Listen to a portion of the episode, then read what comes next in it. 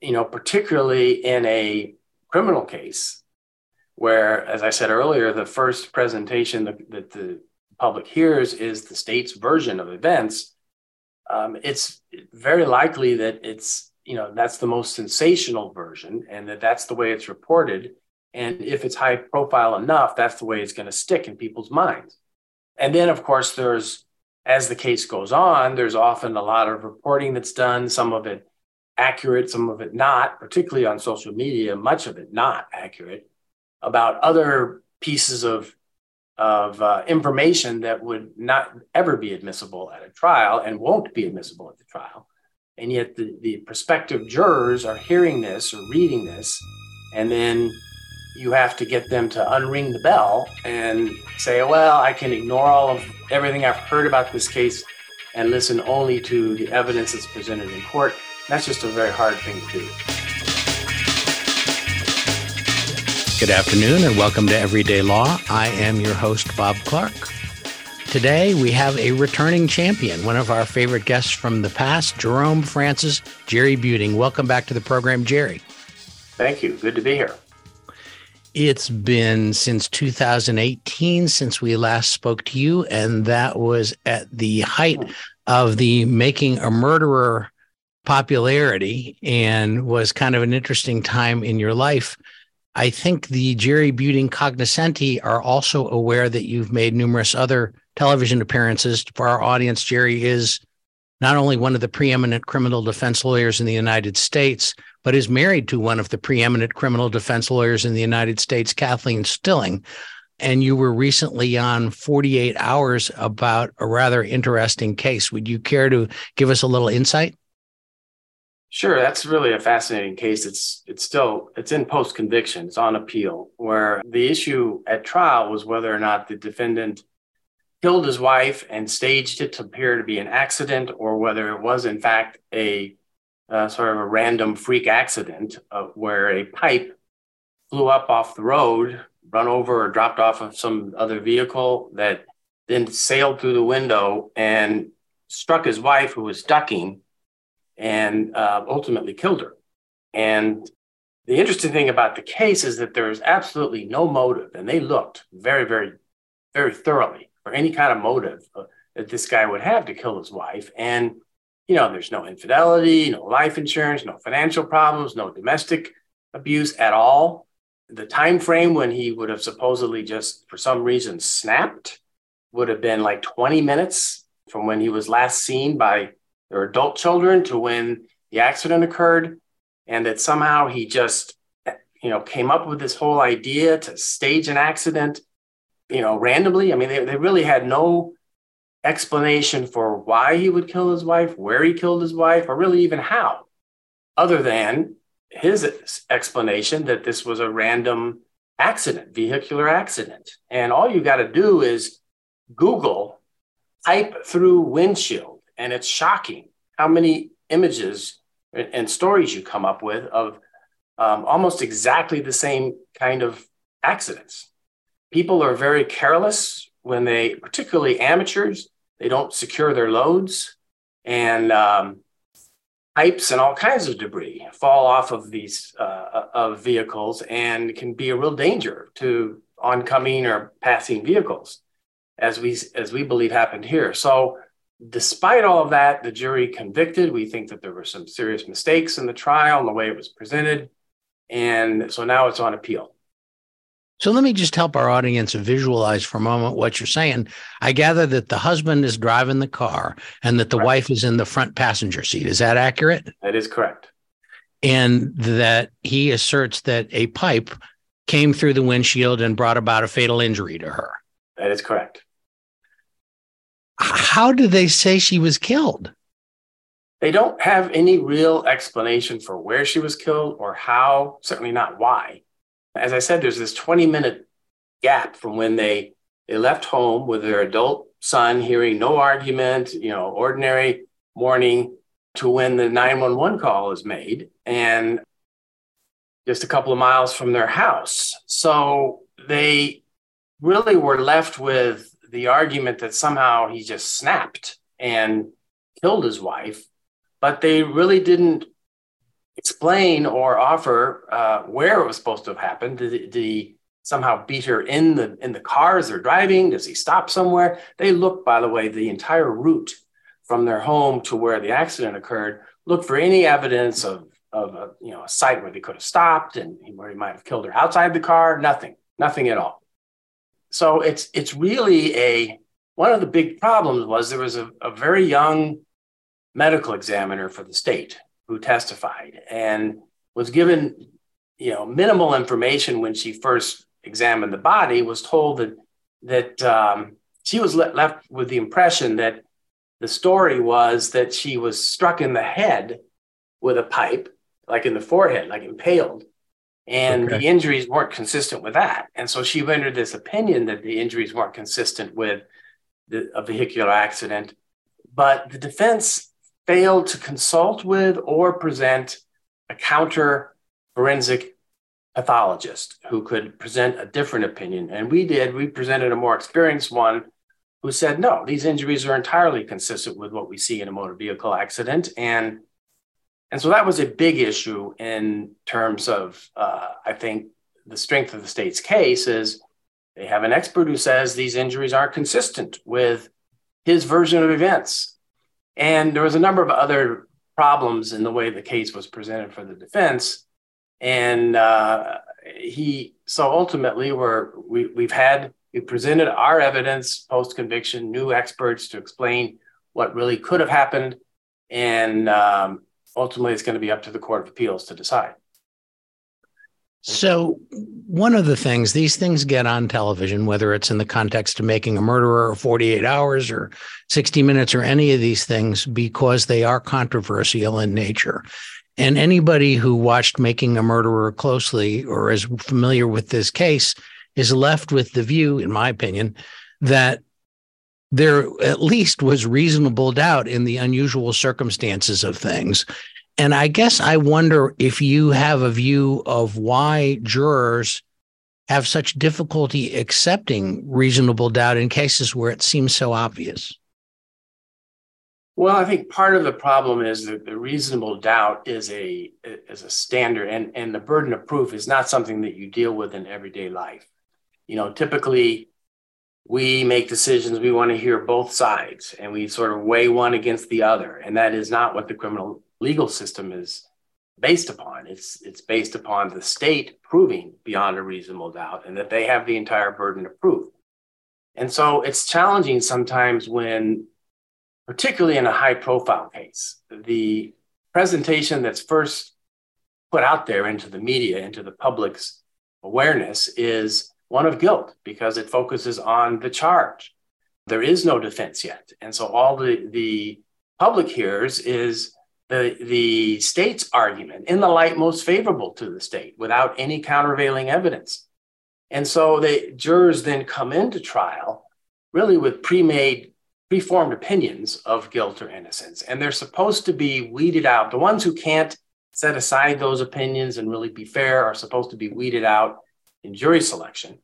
But all too often, I see courts that really don't take the time or the effort to really do that. They're, they're more worried about keeping jurors on than they are about getting rid of those who really shouldn't uh, sit at the trial because they can't be fair for one reason or another.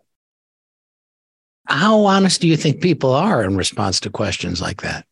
You know, it's it's just like humans. They they're all over the map. Some of them are very honest, some of them are not.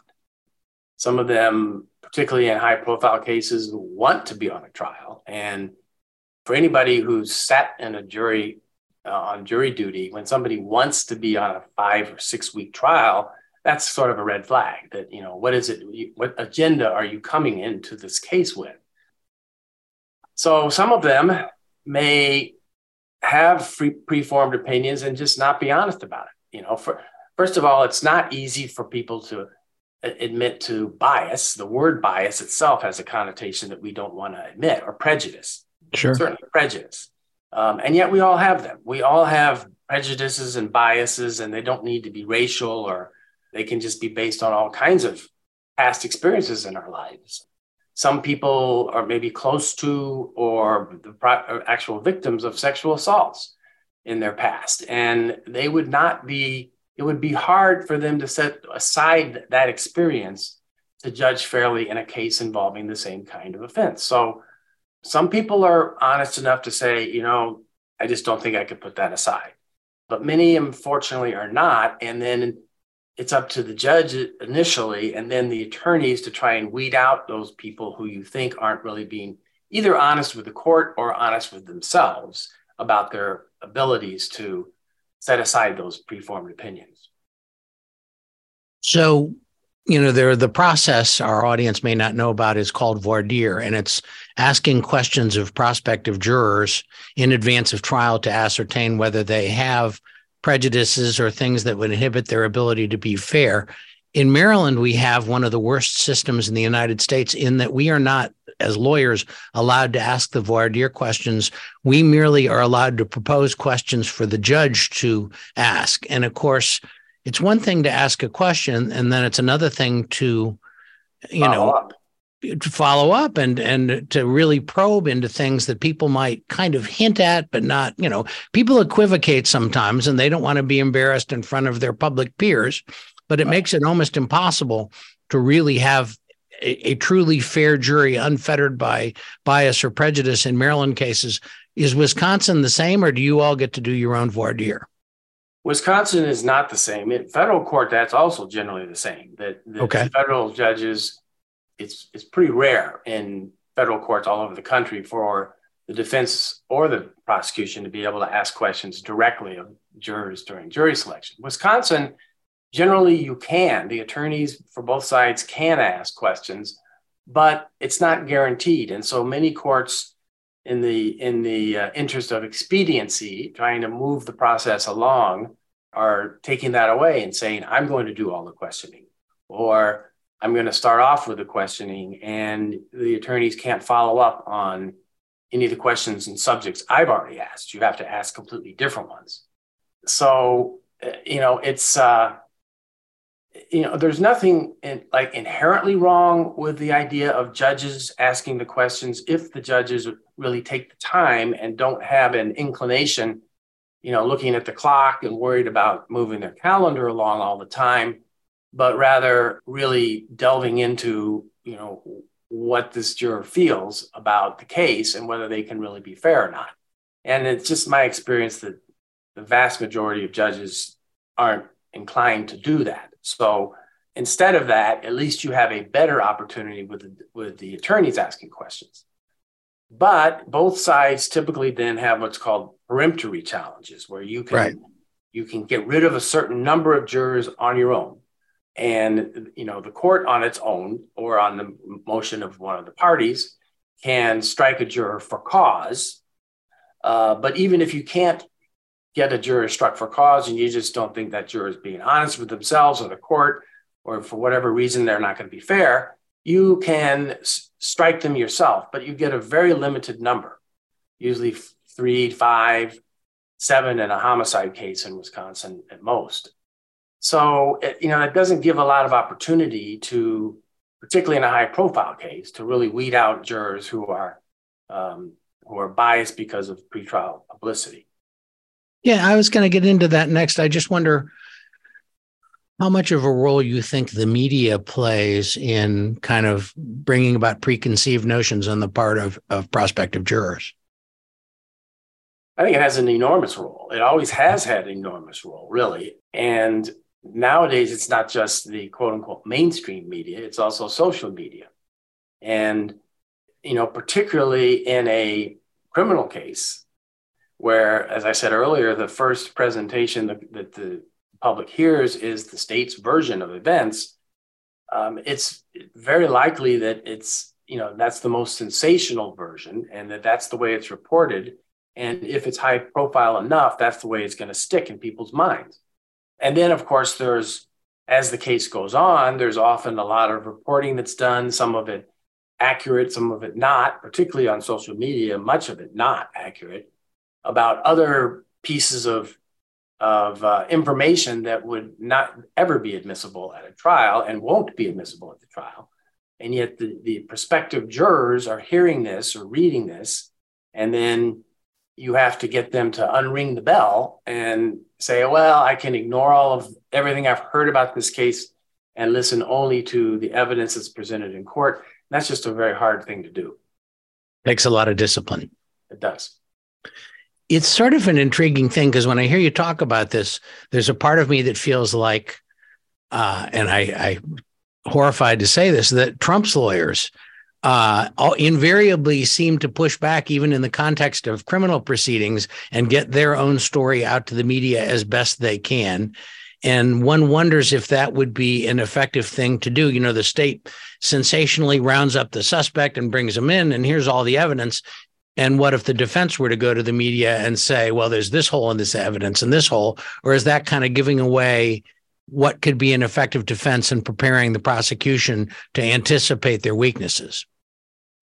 Well, there's two problems with that. One is one of there are ethical constraints on a lawyer making extrajudicial, that is outside of the courtroom, statements about a case that that are are um, intended to or potentially could influence the jury pool. Isn't that what the uh, prosecution's doing? Prosecution is also limited, and in fact, they're more limited in lots of ways. But they get around it a lot of times because it's not the prosecutor, him or herself, who makes the press conference. It's the police officer or the police chief, and the um, you know we have a we have a First Amendment in this country that that doesn't allow prior restraint of, um, of speech. In other countries, it's illegal for reporters to even report on information. They can be held in contempt of court if they're presenting information that's outside of what's learned in court. And you can't do that in America. And so, what we've tried to do is rein in some of that prejudice by limiting the lawyers ethically, but it doesn't apply to police officers.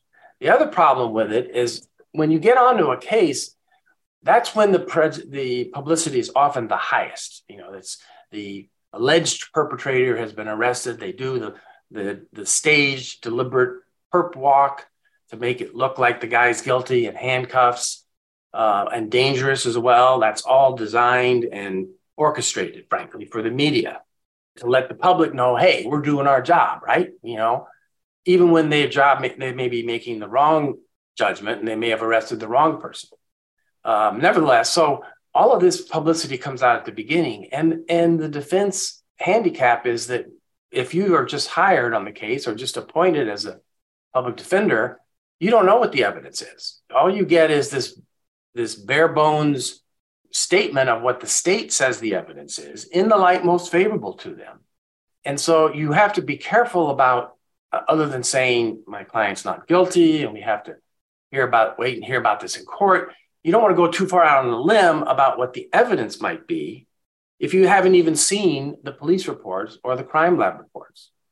So for instance in this in the uh, steven avery case for those who watched making a murderer the prosecution held this extremely prejudicial press conference and described the deep this horrific, detailed, supposed confession of a 16 year old boy implicating Steven Avery and talking about this violence and bloody, you know, stabbing and shooting and strangling, horrific murder and torture and rape that would have caused a great deal of physical evidence. And they made it seem like there was physical evidence to back it up. Well, we knew that the story wasn't true, but until we'd actually seen the the, the crime lab reports, we didn't know that, in fact, at the time of that press conference, the prosecutor knew because he did have the crime lab reports. And he knew that there was no evidence of any kind of brutal murder having occurred where this supposed confession, this kid said it did. So, you know, but by the time we we get those reports, it's a month or two down the road. It's um, it's hard at that point. You can't call a press conference and say, "Hey, this is what the evidence shows. You know, you we would be found in contempt of court if, if the defense did that. Well, what if the defense police, which is a concept that we've talked about for years, were able to say, we're having a news conference to show that the prosecutor is a big fat liar and all this evidence he talked about in the media is a bunch of baloney? I wonder if that could be an effective thing or whether that's going to result in some negative consequences also.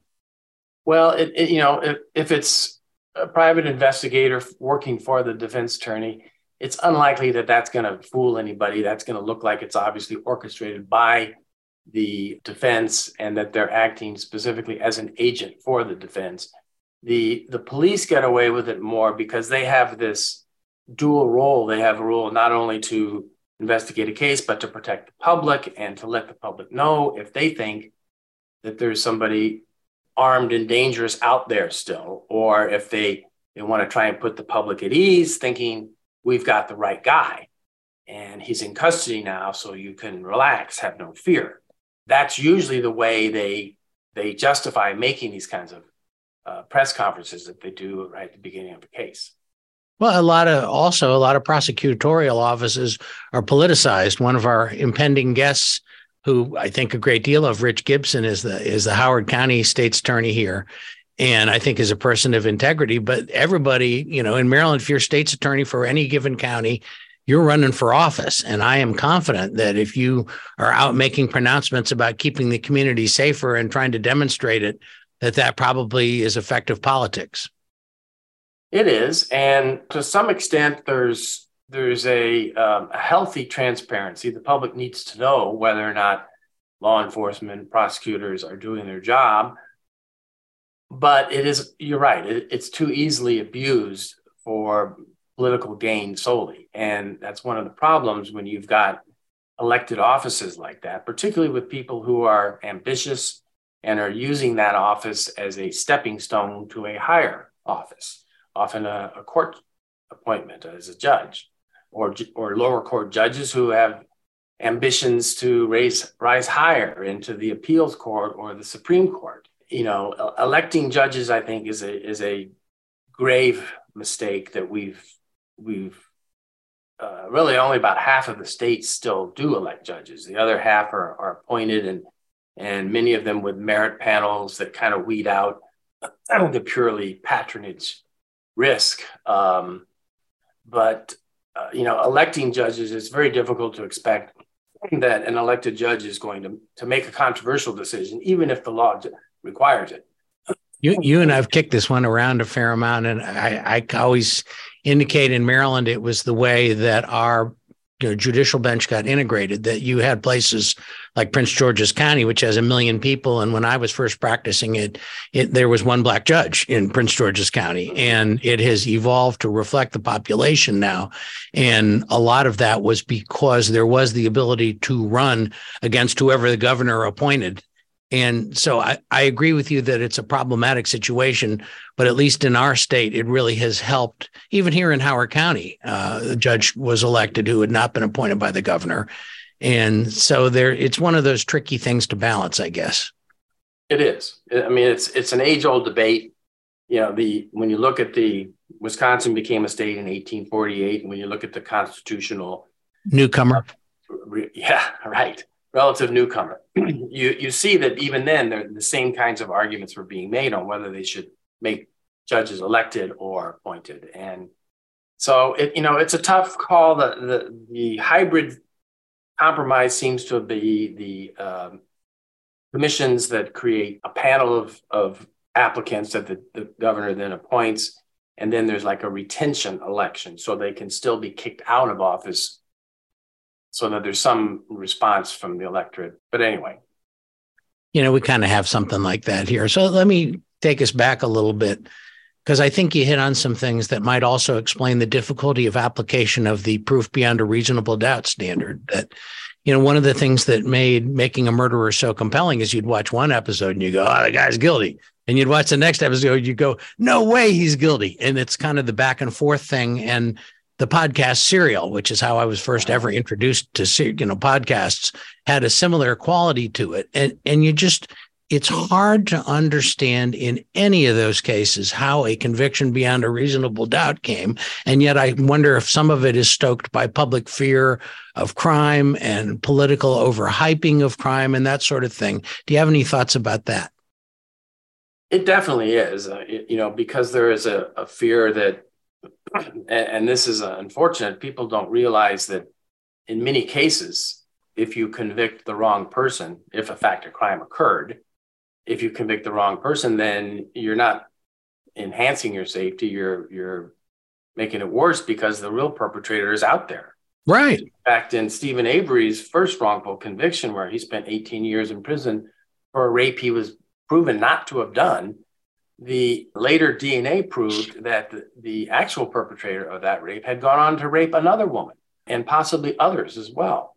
But you know, it, there is this this fear of of you know, it, it used to be 100 years or more ago, the, the common phrase was it's better to allow 10 guilty people to go free than to convict one innocent person. Nowadays, I think that's kind of flipped on its head, and, and people frankly would say, well, maybe that's the cost of doing business if we convict, you know, 10 people wrongly, as long as, you know, we don't take the risk that somebody else is um, is guilty and, and gets off. But of course, that's only true in, in, until it happens to your loved one or your friend or colleague who's wrongly convicted and it spends decades often in prison before, if they're lucky enough to ever get exonerated. I do wonder if that's a function of the modern politics. And, you know, it's people seem to inculcate fear on the part of their viewers and listeners and they want to go out and buy extra guns and they're all worried about things and very often the things they're worried about are maybe exaggerated or fictionalized do you see that in wisconsin oh absolutely but i, I would say that it's it's um, it's not new it's not a fixture of just modern politics you know pedagogues have been around back to Roman times, and um, if not earlier, even. Do you remember those days? I don't, but it's it's obvious. You know, the the, the historical record's clear that that that people have have used various techniques to try and influence the populace into their side under their sure. and, and fear is a powerful motivator. You you see it in elections. You know, think about the LBJ campaign when he, they show the exploding atomic bomb and the uh, Willie Horton ads for in the Dukakis campaign. So politicians have learned. What's happened, I think, is that campaigns have gotten much more careful and slick about how to influence people with fear, oftentimes not directly by using dog whistles, as we call it, you know, sort sure. of subconsciously raising those kinds of fears in people to encourage them to elect them, not somebody else. And so that's maybe gotten a little more sophisticated in the modern day, but um, it's been around for a long time. I did find the Dominion and Fox trial quite enlightening that uh, what they were saying on their shows all the time was one thing, and what they were saying privately was exactly the opposite. Yeah, and that's that was a very interesting window on on you know the corporate news in, uh, environment of what goes on behind the scenes. It's you know it's it's uh, everybody's known that for a long time that that um, they need to drive ratings and that you know sex sells, sensation sells, you know, and so that's why we often see all left, right, center uh, trumpeting one side of, of versus the other, but to, to, go to the extent where you're actually where you've got actual anchors or reporters privately saying that this is completely false information, and yet we're going to feed it to our viewers because it's the red meat they want. We don't lose them to another station. Right. That's that's uh, there's really should be some consequences for that. So, what do you think you do about the media? You've dealt with them quite a bit. Are there ways to make them more careful or more honest? You know, the best solution, I mean, again, with a First Amendment in this country, it's very difficult to rein them in completely. But with the, you know, the best response is to is to have a more educated public and to uh, let them understand that they need to listen to to the media with a grain of salt. Now, unfortunately, Trump has used that to his advantage, really and and made it to uh, what you know. We don't know what we can believe anymore. There, of course, used to be pretty stringent network ethical constraints on what what they could report, and they had to be uh, fact checked and um, resource uh, sources of information had to be verified and all that before they could even put something on the air. now with social media doing it, you know, immediately without any fact checking, it's very hard to do that. Uh, well, and then so, you have foreign nations doing it to sow discord in our country. That's right. Yeah, propaganda, or to sow, dis- sow discord in their own country. You know, the the the Germans, the Nazis were ex- exceptionally good at that. Um, so, you know, it's an age old problem. It's something that we need to teach in schools. We need to to uh, get people to read as much as possible or watch as much as possible from not just one silo. Uh, you know, I find myself often turning uh, to MSNBC, CNN, and Fox to, to, to get the upper, a uh, whole spectrum of perspective on particular news story. And sometimes you can predict what's, you know, uh, something about Trump might be on the air on MSNBC, and you turn over to Fox, and it's something about the border. Uh, you know, they, they or Hunter Biden.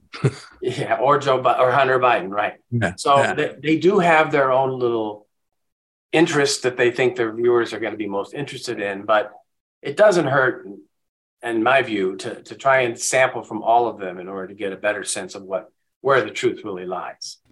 So I regret to say that we have run out of time in this first segment of the show. If you would consider sticking around, I think there are some additional things that we could cover that might be of interest to our audience. Sure, I'd be happy to. All right. This has been Everyday Law. I'm your host, Bob Clark. Thank you for listening.